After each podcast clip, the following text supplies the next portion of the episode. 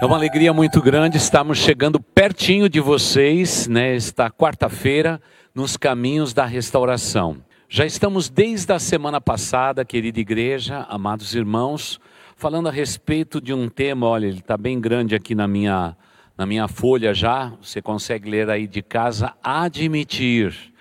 Essa é uma tarefa muito difícil, admitir. Admitir os nossos erros, os nossos pecados, reconhecer os nossos pecados. Mas este é um dos caminhos da restauração.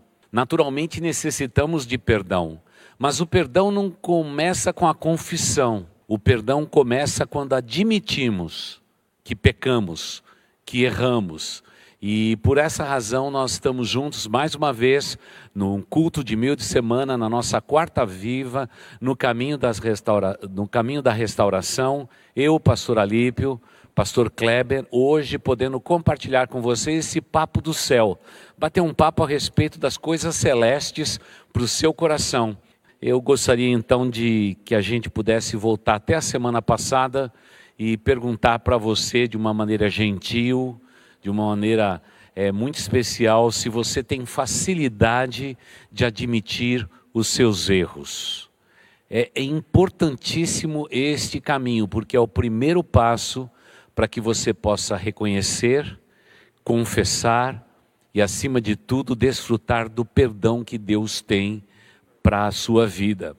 Quando não usamos este caminho, a Bíblia chega ao ponto exagerado de dizer que até os nossos ossos começam a se secar por dentro não é? Parece que até somatiza, deixa de ser uma questão espiritual, passa a ser uma questão emocional e da emocional vai até para uma questão física. É o que Deus está dizendo no Salmo de números 32 que você já pode abrir aí na sua Bíblia e nós vamos falar um pouquinho a respeito disto.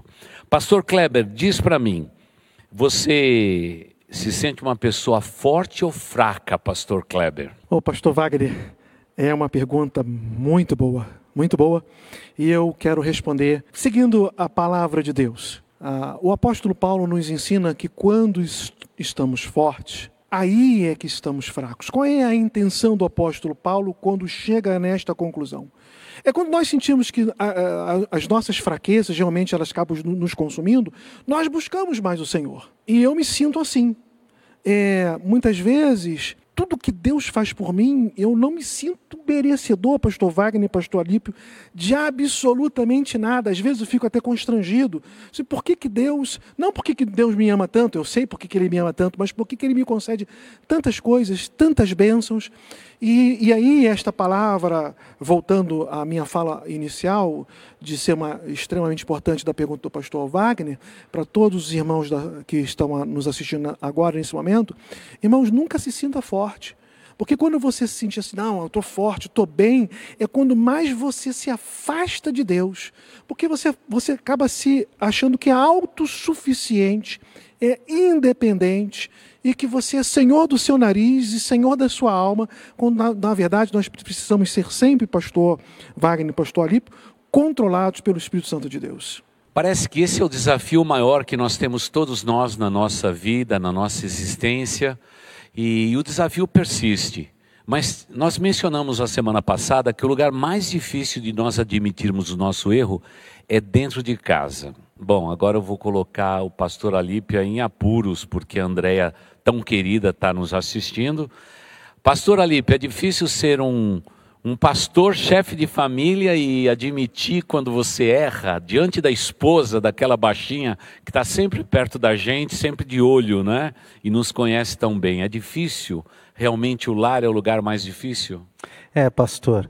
E não só diante da esposa, em casa vi uma copiazinha dela com quatro anos, que vai fazer cinco, a Ellen, que já vê a mãe me apertar. E ela vem junto, viu? Cruza os bracinhos do lado da mãe e fala: Pai, você errou. É tão complicado isso. É, foi muito legal uma experiência que eu tive, pastor. É, de, eu, eu, vi um pregador falando sobre a roda de conversa com os filhos e abrir possibilidade para crítica. Então eu cheguei em casa todo feliz, falei: vou colocar meus filhos numa roda e vou abrir essa possibilidade. E achando que não iam criticar nada. Pastor, acabaram comigo. Você tem que ter mais tempo para a família. Você precisa é, chegar em casa e ficar um pouco com a gente. Não pode ficar só estudando. É difícil, viu, pastor? Principalmente também o meu do meio, Gabriel. Ele achou tantos defeitos que eu tô até hoje meio traumatizado com essa conversa, viu, pastor? Pastor Wagner, o senhor me permite uma parte, claro, por gentileza? Claro, claro, claro. Olha, uh, acredito que a Cláudia esteja nos assistindo também, como, como o pastor Falou da, da, da esposa os nossos irmãos como um todo, eu queria confessar, uh, eu não vou dizer confessar o meu pecado, mas a minha deficiência. Eu tenho uma dificuldade muito grande diante da Cláudia de reconhecer algum erro cometido e não é por achar que eu sou maior ou maioral, por pura vergonha.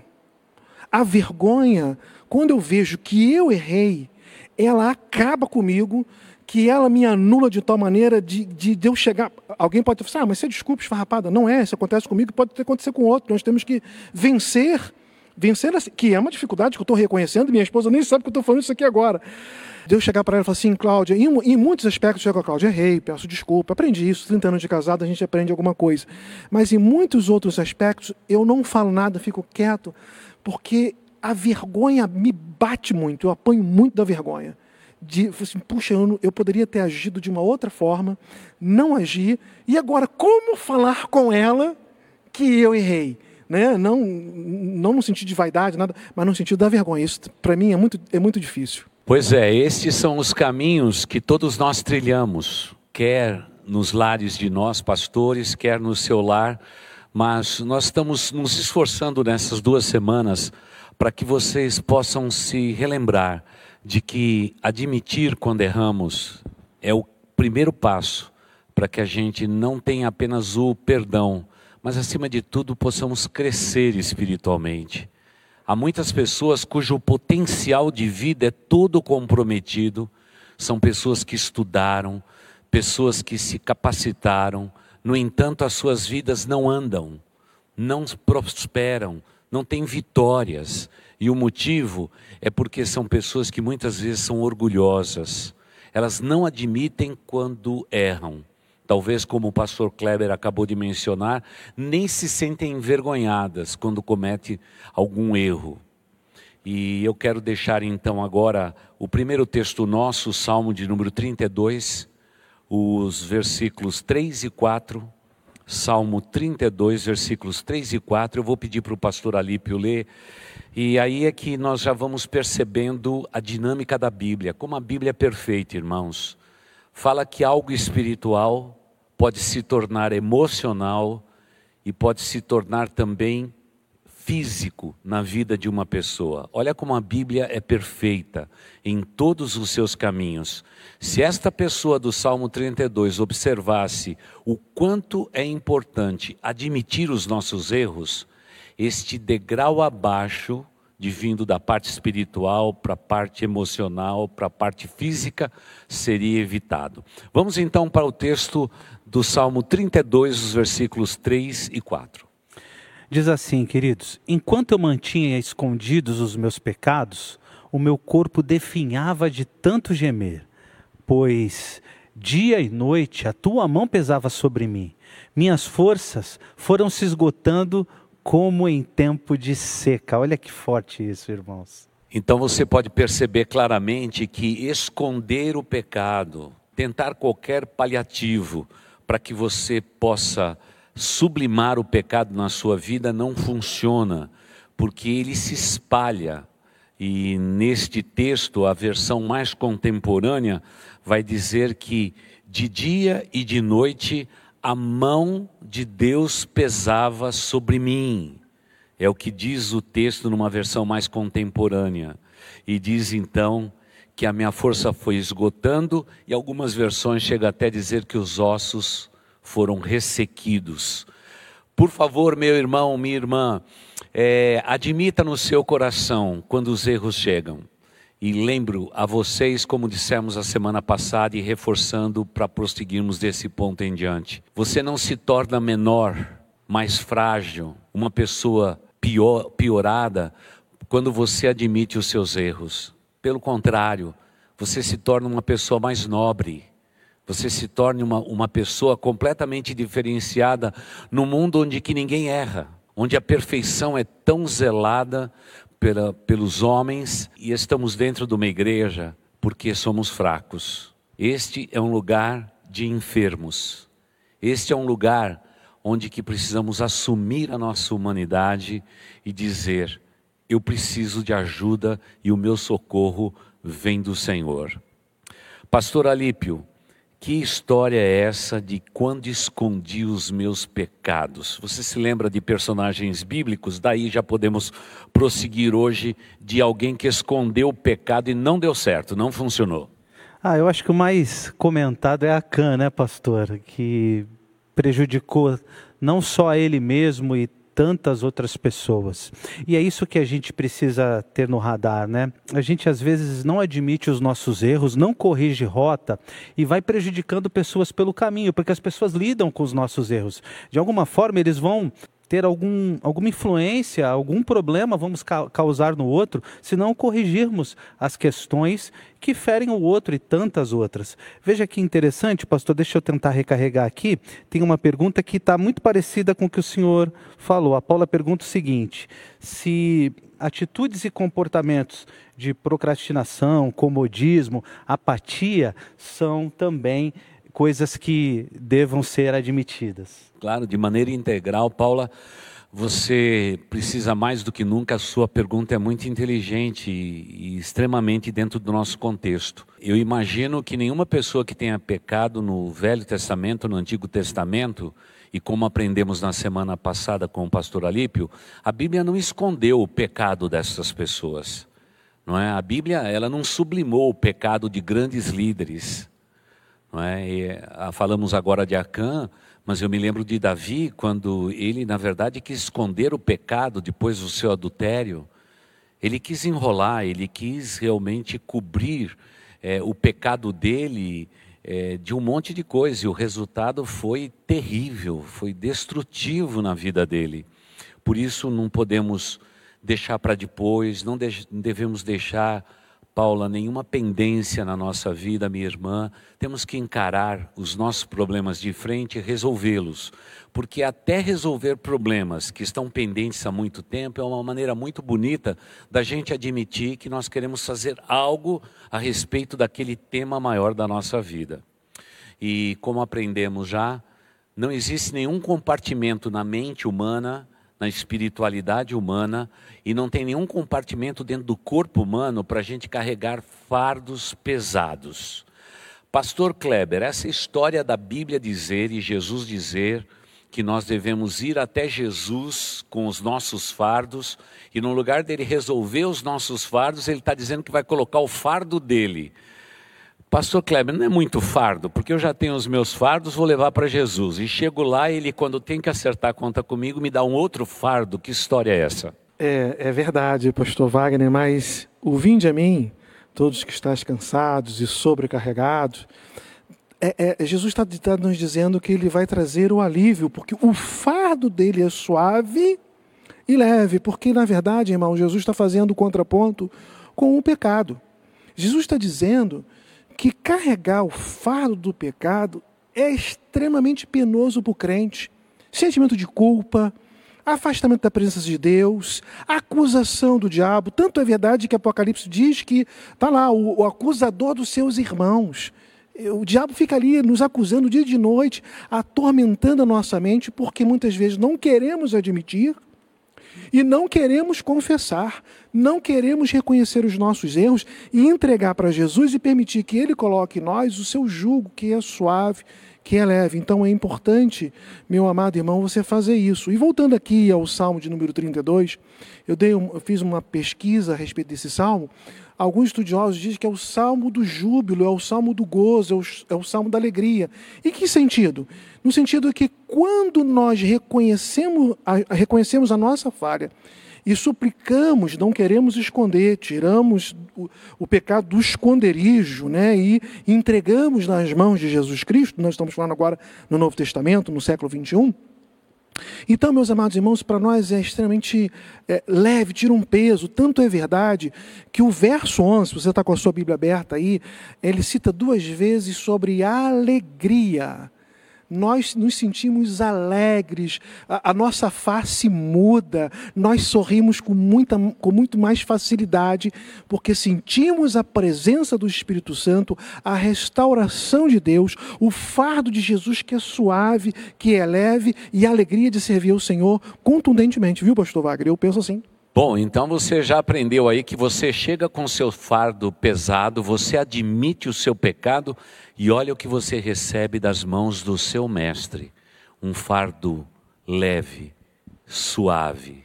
E aí, como o pastor Kleber acabou de dizer, a alegria vai fazer parte da sua vida. Pastor Alípio, conta para mim aí como um bom caiçara que gosta do sol da praia, é, que história é essa que não há nenhuma condenação para quem está em Cristo Jesus? Isso aí pode servir de desculpa para muito cristão que peca porque Deus perdoa, né? Me explica essa história melhor. É um texto maravilhoso de Romanos, né? O apóstolo Paulo vem trabalhando a questão da graça, da lei. E ele chega no ápice desse capítulo 8 tão lindo. Você pode, depois, se, se quiser, ler esse capítulo inteiro, né, pastor? Capítulo maravilhoso. Mas é interessante porque a ideia é, contida nesse versículo de que nenhuma condenação há, ela é clara e verdadeira, porque o sangue de Cristo pagou pelas nossas culpas. E é isso que temos que ter em mente quando vamos admitir. E é muito, é claro, uma linha muito tênue, né? A de continuar pecando porque Deus perdoa e ser santo porque Deus me perdoou. E a segunda opção é sempre a melhor. Ser santo porque Deus me perdoou deve ser uma escolha diária de todo cristão. E é, é, tão forte, né, quando a gente entende o perdão. Eu, eu vou, sempre vou contar uma história para ficar bem prático. Eu me lembro quando eu fui fazer capelania no presídio, e um dia eu perguntei para um presidiário qual era o maior problema de estar preso. Eu pensei que ele ia responder a respeito de liberdade. E ele falou para mim que o que o consumia diariamente era a culpa. A culpa diária que ele tinha que conviver, destruir a sua vida e o seu coração. E às vezes, quando não admitimos, não sentimos o perdão e entramos no ciclo da culpa, que nos tira, com certeza, de uma vida tranquila e da presença de Deus. Um, um filho culpado não gosta de olhar no rosto do pai. Um, um, um, servo de Deus culpado, ele tem um relacionamento inferior com Deus. E é por isso que admitir traz esse, esse benefício também, de, igual o pastor Kleber falou, de nos sentirmos leves, livres e nos faz aprofundar o nosso relacionamento com Deus. É isso que creio e isso que a Bíblia ensina. Bem, então fica claro para todos nós que somos cristãos de que entregar um fardo pesado, admitir os nossos erros e ser inocentado de todos os nossos pecados, quando admitimos, é o caminho da restauração, que é o caminho que nós estamos tentando enfatizar é, durante este período é, de, das nossas devocionais, o nosso bate-papo aqui informal é, durante as quartas-feiras. Agora, talvez o maior desafio que a gente tenha é, é tornar isso muito prático para a sua vida. Então nós vamos usar de alguns exemplos aqui que nós pontuamos. Eu vou começar do Alípio para depois passar para o Kleber. Que história é essa de família Doriana? Pastor Alípio. O pastor Alípio, ele gosta muito de, de ilustração família Doriana. Vamos lá, vamos para a família Doriana. Eu acho que o pessoal lembra, né, pastor, do comercial, lembra, daquela, lembra, sim. daquela família perfeita, que não tem erros. Isso só existe no comercial. É, porque a minha família, a sua família, tem coisas para ajustar a gente falando de família, eu esqueci de contar que hoje, exatamente hoje, a Andréia vai rir lá quando ela lembrar. O meu filho perguntou na minha frente para a Andréia, como é, que meu, como é que meu pai pode ser o melhor marido? Porque eu quero ser o melhor marido possível. Como é que. Fala aí que o meu pai precisa melhorar para ser o melhor marido. A Andréia acho que para não me, me ferir, para me deixar bem filhos, ele não precisa melhorar em nada, mas a minha consciência sabe o quanto eu preciso melhorar. É por isso que, é, quando nós confessamos os nossos pecados, a gente sai da mentira, do engano, do sorriso amarelo, não verdadeiro, da família Doriana, e a gente vai para a vida real, para o chão de fábrica. A gente vai trabalhar os nossos problemas. É, pastor, tem um, algum, algumas pessoas comentando aqui que quando tentam confessar, não recebem o carinho, o cuidado do outro lado, não recebem acolhimento. A gente já vai falar um pouquinho sobre isso lá nas perguntas e respostas. Mas aqui, para a gente ficar na mesma. Pode, pode antecipar, pastor? Tá bom.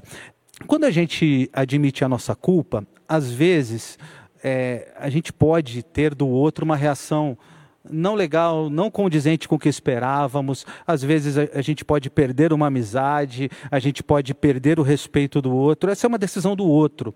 E infelizmente isso pode acontecer. Não deveria, não é isso que a Bíblia ensina. O próprio Deus, ele esquece o nosso pecado todas as manhãs. As misericórdias dele se renovam a cada manhã. Se quem estamos falando entende o coração de Deus, busca o coração de Deus, vai haver perdão. Mas, aí entra o ponto: isso não deve ser uma desculpa para eu não admitir os meus erros. Cada um com seus problemas. Se o outro não vai acolher, não vai acatar, não vai tratar com misericórdia, esse é o pecado dele. Mas o meu pecado não pode ser esconder as coisas que eu preciso admitir. Vocês entenderam? Então é um tema sério, importante, mas a gente precisa continuar admitindo a despeito do que o outro irá fazer e falar com aquilo que nós admitimos. Kleber, o medo de ser reprovado, rejeitado, criticado. Para você, você acha que entre o povo de Deus, essa é a maior dificuldade para a pessoa admitir quando ela erra ou comete um erro em comunidade, dentro da família, entre colegas de trabalho? É esse medo dessa crítica, desse rebote, que está mais ou menos na linha que o pastor Alípio acabou de mencionar. Olha, se a pessoa não perdoar, o problema é ali. Mas é o medo da crítica, é o medo de sermos desvalorizados, é que faz com que a gente esteja sempre usando uma máscara, sempre se escondendo atrás de uma palavra, é? Ou da família Doriana, dizendo que tudo é perfeito, que nada está fora do lugar é a crítica mesmo? Sim, pastor Wagner. O medo nesses, nessas palavras aqui que foram colocadas, reprovação, rejeição, crítica, ninguém gosta de ser criticado. A crítica, muitas vezes, as pessoas falam assim: olha, eu vou fazer uma crítica construtiva. Por mais que ele usa depois o adjetivo de construção logo depois, mas usou logo no início crítica isso para a gente já soa, né? Ou vai falar assim: olha, como é que foi lá? Foi bem, mas, e quando eu coloco mais o porém, o entretanto, contudo. Então, realmente, as pessoas elas ficam com medo e elas não querem reconhecer, porque esse medo elas fazem com que elas ah, eu vou ser rejeitada, vou me reprovar, eu vou ser diminuído, né? serei humilhado. Então, realmente, é, isso atrapalha muito. Mas, como nós estamos aqui para trazer instruções ao povo, ao nosso povo de Deus, eu quero dizer para vocês, meus amados irmãos, que não justifica. Não justifica. Por quê? Porque é, quando eu sempre estou em um aconselhamento, estou aconselhando, e as pessoas falam assim: olha, eu, eu fiz isso contra minha esposa, eu fiz isso contra Fulano, pequei assim, né, colocando num relacionamento interpessoal. Eu digo o seguinte, meu querido irmão, a primeira pessoa que você ofendeu foi o coração de Deus. Então, a primeira pessoa que eu tenho, e daqui a pouco nas perguntas vamos falar sobre isso, é, a primeira pessoa que eu preciso abrir o meu coração e falar o quanto eu magoei, o quanto eu entristeci, né? sem medo de reprovação, porque Deus não age assim conosco, é o próprio Deus. Quando nós fazemos isso e abrimos o nosso coração para o Senhor, depois para as outras pessoas, fica muito mais fácil, porque fica mais leve. O Espírito Santo trabalha no nosso interior, nos ajudando a suplantar esse medo, essa dificuldade. No meu caso, como eu coloquei, a vergonha, o orgulho muito bem colocado pelo Senhor, né? e nós vamos é, crescendo, porque o objetivo da vida cristã é o crescimento cristão, é o desenvolvimento na vida cristã. Então nós temos que deixar algumas coisas que nos atrapalham de ter uma, um melhor relacionamento com meu irmão, com meu familiar e com meu Deus de lado e viver firme para a glória dele. Pastor Alípio, conta para nós. Quando eu admito que eu pequei, eu errei, e o pastor Kleber já bem disse que eu vou dizer que eu primeiro pequei contra Deus, mas eu sempre pequei contra o próximo. A palavra restituir, que é tão falada no meio evangélico, como que eu posso restituir algo que eu feri ou magoei na vida de uma pessoa? É, é, essa é uma obrigação de quem falha, de quem erra, por decisão de errar ou mesmo sem querer. Eu uso a, a, a ilustração de pisar no pé de alguém no ônibus. Dificilmente você vai pisar no pé de alguém no ônibus porque queria. Você pisa sem querer. Você, você restitui aquela pessoa ou se desculpa com ela, é, mesmo que tenha sido sem querer. Então, é, de fato, a, o pastor Wagner é, é, muito assertivo quando, há, quando ele lembra que há uma segunda caminhada aí. A primeira é de admitir e a segunda é de perguntar à pessoa como eu posso resolver isso para você, como eu posso é, acertar as coisas entre a gente, o que eu posso fazer para é, restituir a nossa amizade, a sua confiança. Perguntas como essa são importantes logo após admitir e não podem ficar fora do radar.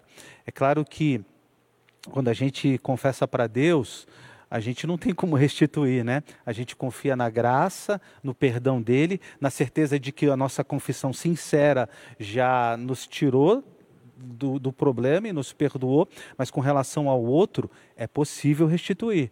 Então, essa pergunta é sempre válida e importante. É, uma das coisas que fica muito claro é que restituir quando erramos é tão importante quanto admitir. Porque quando eu admito que eu errei e agora então eu vou restituir a pessoa ferida, se eu subtrair alguma coisa eu vou devolver, isso é um exemplo é, importantíssimo e maravilhoso. E nós devemos ensinar principalmente aos nossos filhos esta lição. Quando eles cometerem algum erro, nós temos que estar ao lado dele como um bom pai, como uma boa mãe, ensiná-los a perdoar e restituir não é? E eu sei que essa não é uma tarefa muito fácil, não. Principalmente porque hoje o mundo ele é tão colorido, tão cheio de detalhes, que a maioria de nós passamos por cima de vários detalhes pequeninos. Mas, querida igreja, amados irmãos, muitas vezes as coisas pequeninas ferem muito mais do que as coisas grandes. Muitas vezes uma palavra dita fora de ordem realmente pode magoar e ferir profundamente o coração de um filho, de um amigo, de uma pessoa próxima. Temos que estar sempre atentos. A Bíblia é sempre exagerada na maneira de, de nos ensinar as verdades. E ela diz no salmo bíblico que Deus possa nos corrigir do mau caminho. Ou seja, daquele pecado que eu cometi e que eu não percebi que eu cometi, que eu feri alguém então o salmista está até pedindo perdão por algo hipotético, porque ele quer estar limpo diante de Deus, ele quer estar realmente completamente livre, com um fardo bem leve na presença de Deus. E eu sei que falar de erros e admitir erros não é uma tarefa muito fácil, mas este, repito, caminho da restauração, é a maneira com que Deus nos quer. Pastor Alípio, a gente ficar vitimizando e não assumir a responsabilidade é, é algo também muito comum é, no meio cristão. A pessoa vive sempre dizendo: ninguém me ama, ninguém me quer, ninguém me compreende, eu sou a pessoa que sou menos, menos ouvido dentro desta família. Olha, nessa igreja tão grande, ninguém se importa comigo, e etc. Há uma tendência tão grande nos dias atuais da pessoa estar se fazendo de vítima, quando na verdade Deus nos colocou no palco da vida para nós atuarmos. E nós temos o nosso papel e nós temos que desempenhá-lo. Mas normalmente é muito mais fácil ficar atrás das cortinas dizendo: ninguém me ama, ninguém me quer, ninguém se importa. O que fazer com essas pessoas? É verdade, pastor. E aí está um problema sério é, na sociedade e muitos cristãos mesmo, né? O vitimismo ele tem dois aspectos. Antes de falar o que o pastor perguntou, eu vou caminhar um pouquinho para trás, pastor, e quero falar sobre aquelas pessoas que se vitimizam pelo passado, né? Então todos os erros dele têm a ver com a criação que o pai deu, com a mãe que foi ausente, com situações vividas na sua infância. Ah, eu sou assim porque eu sou assim porque vivi aquilo, por coloca é, na conta do passado, de situações vividas, erros do presente. É, essa não é uma boa maneira de viver, meu irmão. Uh, você precisa assumir a responsabilidade da sua vida e o passado não pode te dirigir a tal ponto de te fazer continuar errando. É claro que, de certa forma, eu disse a semana passada, nós somos formados. Cada dia vivido traz para nós é, know-how, traz ideias, traz pensamentos e, e, e essas uh, uh, ações, às vezes, ligadas ao passado. Isso vai acontecer. Mas, no geral, a gente precisa dominar a nossa vida e deixá-la ser dirigida pelo Espírito. Né? E, no segundo aspecto, o vitimismo é bem isso que o pastor falou. É gente que acha o mundo e todos como responsáveis pelos seus erros é gente que fica reclamando pelos cantos, a gente vai ouvir lamúrias o tempo todo. É hora de assumir, assume o volante da sua vida e traga para esse, essa, esse volante é, as ações que você precisa mudar, fale das, dos seus erros e pecados. E também, quando você assume o volante da sua vida, você traz para a sua vida também a responsabilidade de viver de uma forma diferente. Não dá para ficar culpando sempre o que aconteceu. É preciso você criar novos horizontes para si. E para isso, assume a sua culpa. Sua mãe errou com você, por que você vai continuar cometendo os erros que ela cometeu com você? Porque você vai continuar levando a vozinha dela que te feriu no teu coração. O seu patrão errou com você no emprego, porque você vai levar isso para o seu segundo trabalho? Porque você vai levar consequências que aconteceram lá atrás para o seu presente. É preciso parar de vitimismo e admitir mesmo onde está a culpa para que as coisas se resolvam. Pastor Kleber, conta para nós a pergunta que nós deixamos aí. Como admitir sem ser julgado? Era a pergunta que vinha para mim, mas o bate-papo aqui está tão certinho, tão certeiro, né? Como admitir né, sem ser julgado? Essa daí é a tarefa mais difícil ainda. É, é verdade, é e voltando até a, a, pergunta que o senhor me fez anteriormente sobre o medo de críticas, né? É, as pessoas ficam, ficam pensando assim, se eu admitir, se eu admitir, ah, as pessoas vão, vão começar a fazer julgamentos na minha vida. Só que tem um outro detalhe, meu querido irmão, que, que associado ao não admitir, que já é uma falha que nós queremos trabalhar no, no nosso coração e no seu coração, para que doravante possamos admitir, é que associado ao não admitir, vem a mentira. Porque para você não admitir, você tem que mentir que você não fez, que ou que outra coisa aconteceu. E depois, um julgamento pode ser até muito maior daquela outra pessoa que está com medo de que ela faça esse julgamento. É muito mais bonito. Né? Faça esse teste. É, ah, reconheça a sua falha, reconheça o seu erro, e você vai ver que as pessoas vão te olhar com um olhar de humildade de, e não de julgamento. Se porventura você até passou por uma situação, isso não quer dizer que todas as pessoas elas agirão assim. Pegando aqui uma palavra muito interessante do pastor Alípio, a respeito do passado, gostei muito da sua fala, Lembrei logo do filósofo Mário Sérgio Cortella. Ele tem uma oratória assim muito engraçada, né, na sua fala, é muito interessante.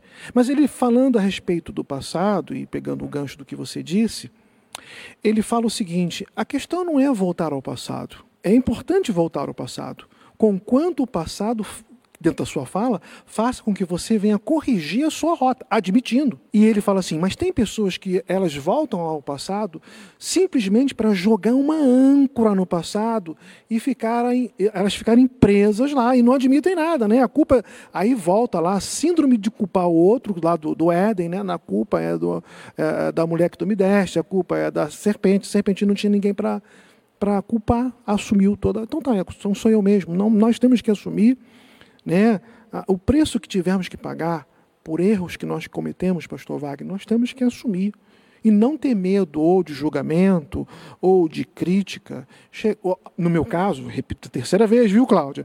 é, a vergonha, eu tenho que suplantar isso, e os irmãos com as suas dificuldades, as suas deficiências, nós precisamos suplantar, suplantar exatamente isso para evitar que o inimigo de nossas almas fique depois nos, nos acusando. Né? Ah, você está orando aí, mas tem um negócio aqui que você não quis admitir, porque você tem medo de um julgamento. Não, não tenho medo do julgamento.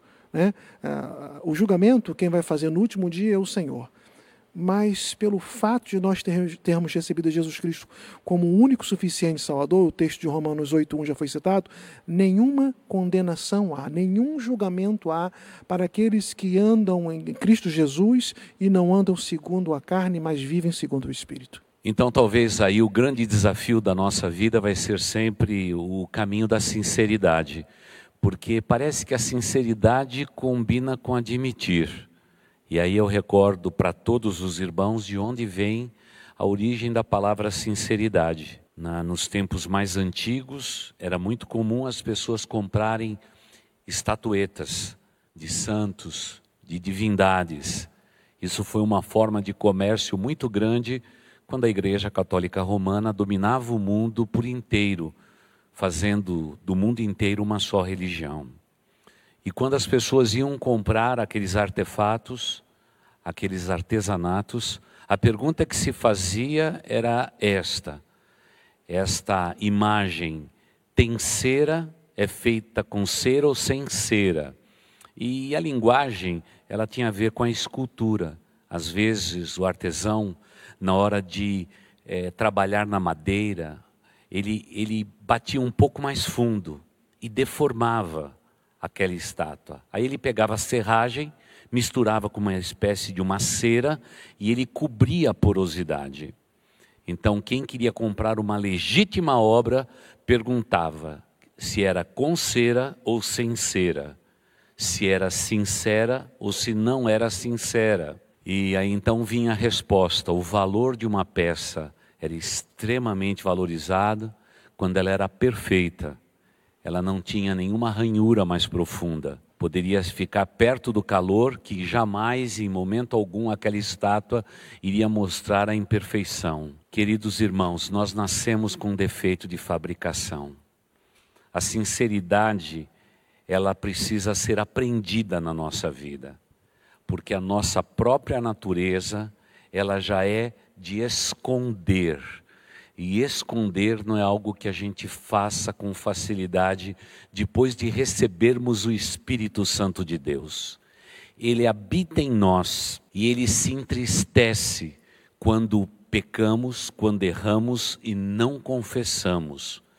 Por isso, querido irmão, querida irmã, querida igreja, é tempo de admitirmos os nossos erros, não para nos tornarmos fracos para sermos diminuídos, mas acima de tudo para sermos fortalecidos no nosso relacionamento com Deus e no aspecto de sinceridade com as pessoas que estão próximas a nós.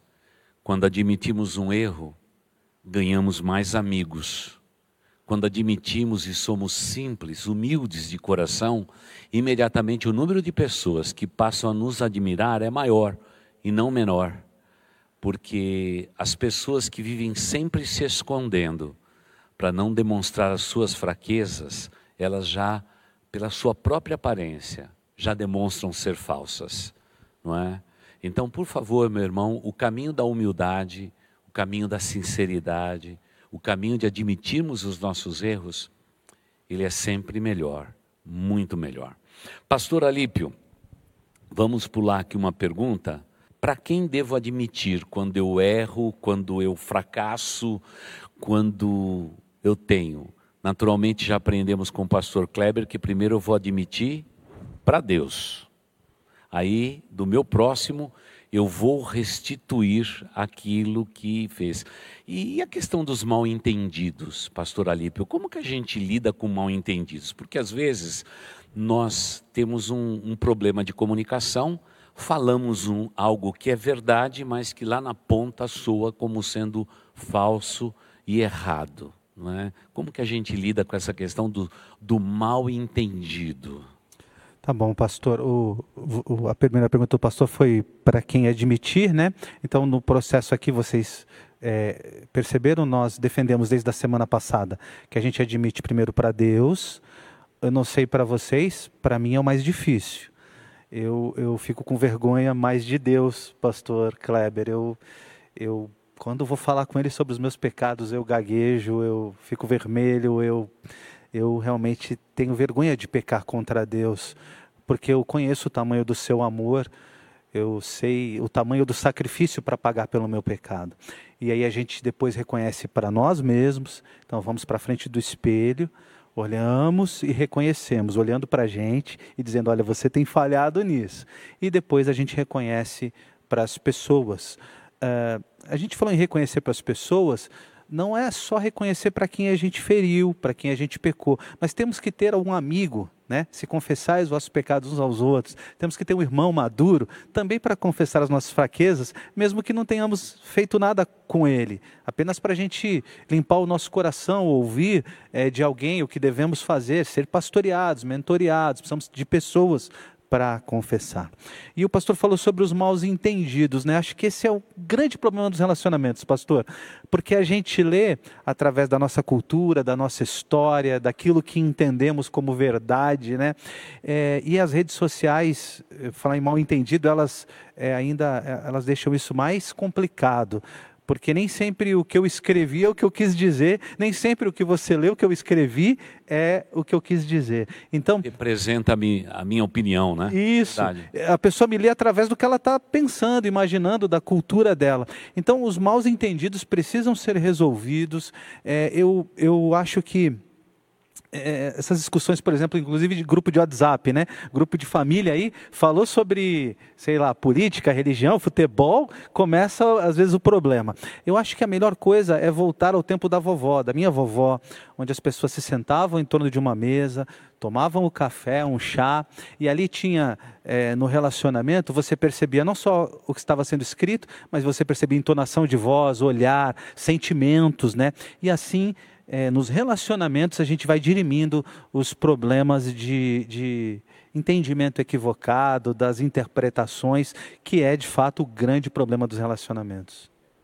E, e lembrando a toda, a toda a igreja, é, essa história da gente querer lavar roupa suja nas redes sociais não funciona.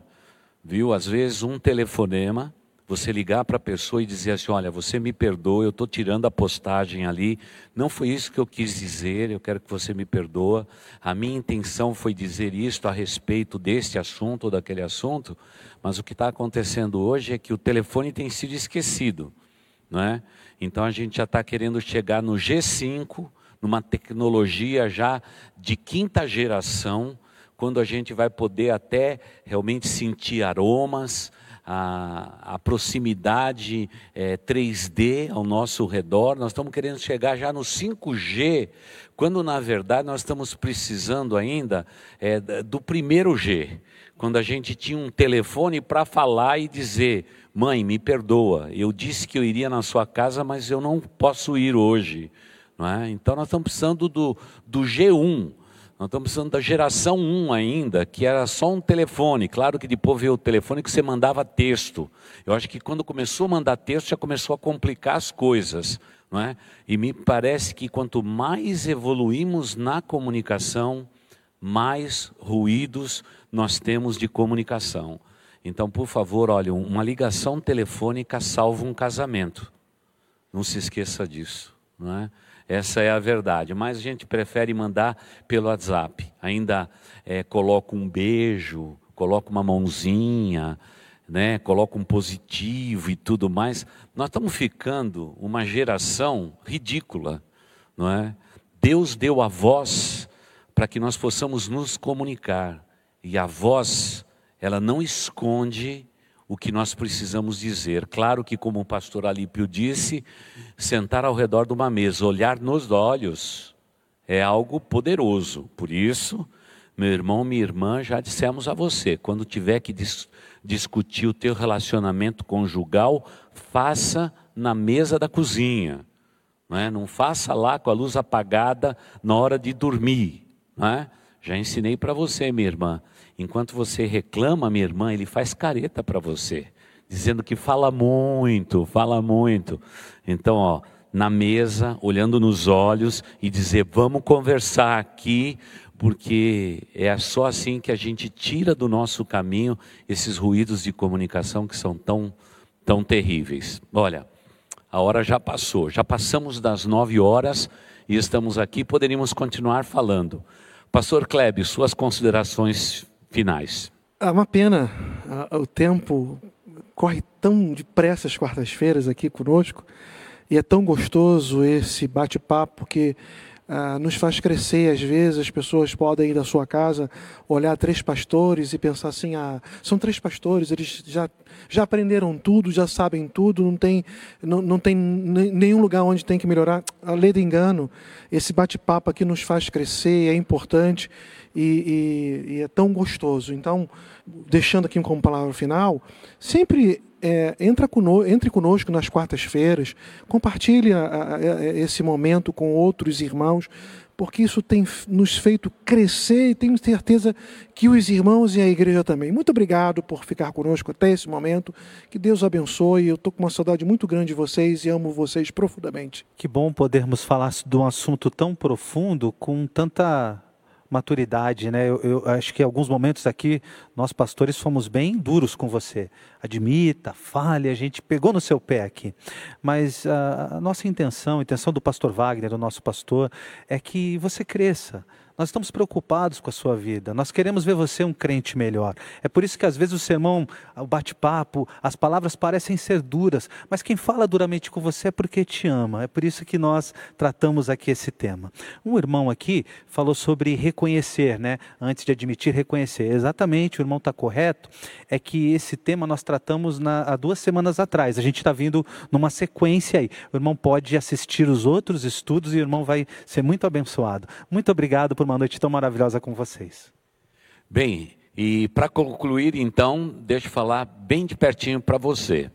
Todas as vezes que nós, pastores aqui, ao ensinar a palavra de Deus, a gente diz, meu irmão, e aponta o dedo na sua direção, lembre-se que nós temos um dedo apontado para você, temos três dedos apontados para nós, e mais seriamente, temos um dedo apontado para o alto.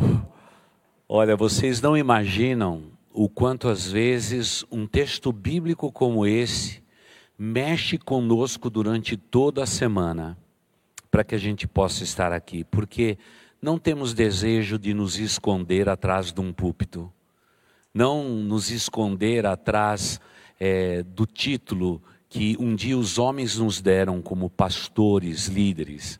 Não queremos nos esconder atrás do nosso chamado. Pelo contrário, somos pessoas iguais a vocês.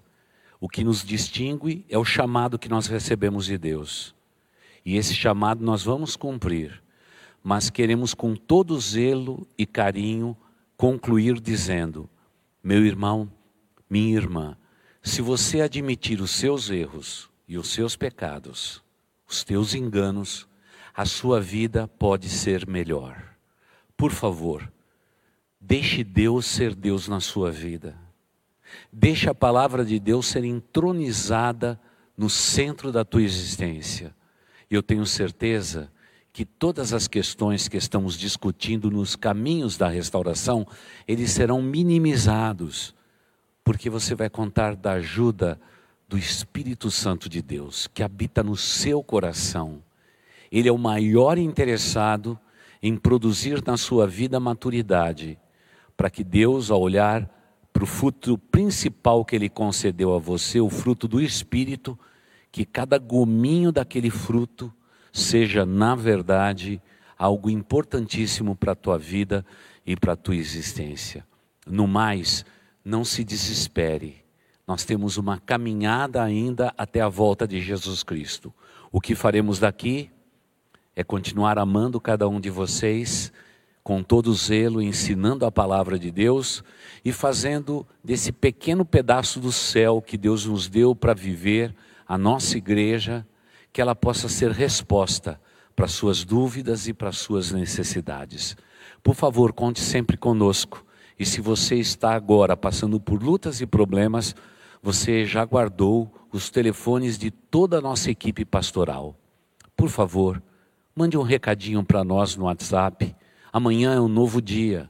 Podemos começar com você, para que você possa falar a respeito das tuas lutas, das suas necessidades e aquilo que você compartilhar conosco pode ter certeza. A nossa vocação e o nosso chamado nos impede de, na verdade, tirarmos proveito de qualquer informação ou qualquer luta que você está passando. Pelo contrário, uma vez compartilhado conosco, nós, como pastores, só temos o direito de colocar isto diante de Deus e nunca diante de qualquer outro homem. Então fique muito tranquilo e seguro. A nossa equipe pastoral está sempre próximo para poder te ajudar. Talvez quando eu diga isso, alguém possa dizer: Pastor, vai ter uma demanda reprimida de um monte de gente escrevendo para vocês. Que bom, que seja assim. Escrevam para nós, mande o seu recado, porque a dor que dói em você tem que doer também em nós. Afinal, somos um corpo espiritual, que é uma das figuras mais lindas que a Bíblia fala a respeito da igreja de Cristo Jesus. Vamos ficar hoje por aqui e quero orar agora pedindo que Deus abençoe grandemente a sua vida no amor, na humildade, na simplicidade, na sinceridade e, acima de tudo, que sejamos pessoas fáceis em admitir quando erramos, porque este é o caminho da restauração. Vamos orar. Querido Deus, eu entrego em tuas santas mãos a tua igreja e o teu povo. Senhor, esta igreja é tua. Como diz a tua palavra, edifica a tua igreja através da tua palavra e que as portas do inferno não prevaleçam contra a tua igreja. Pai de amor, que o nosso povo seja um povo com doutrina no coração e um povo que sabe o que fazer quando erram, quando pecam, quando estão transgredindo a lei e os mandamentos que o Senhor nos oferece na tua palavra. Que tenhamos uma capacidade rápida de pedir perdão, de reconhecermos os nossos erros, para que possamos viver no caminho da restauração. Pai de amor, continue a falar aos nossos corações e abençoar as nossas vidas. E nesta noite, nos dê a tua bênção e a tua paz, porque oramos assim em nome do Senhor Jesus Cristo. Amém. Você ouviu o podcast Boas Novas. Se você quer saber mais sobre a nossa igreja, nos siga no Instagram, arroba Igreja Boas Novas e nos siga também no nosso podcast.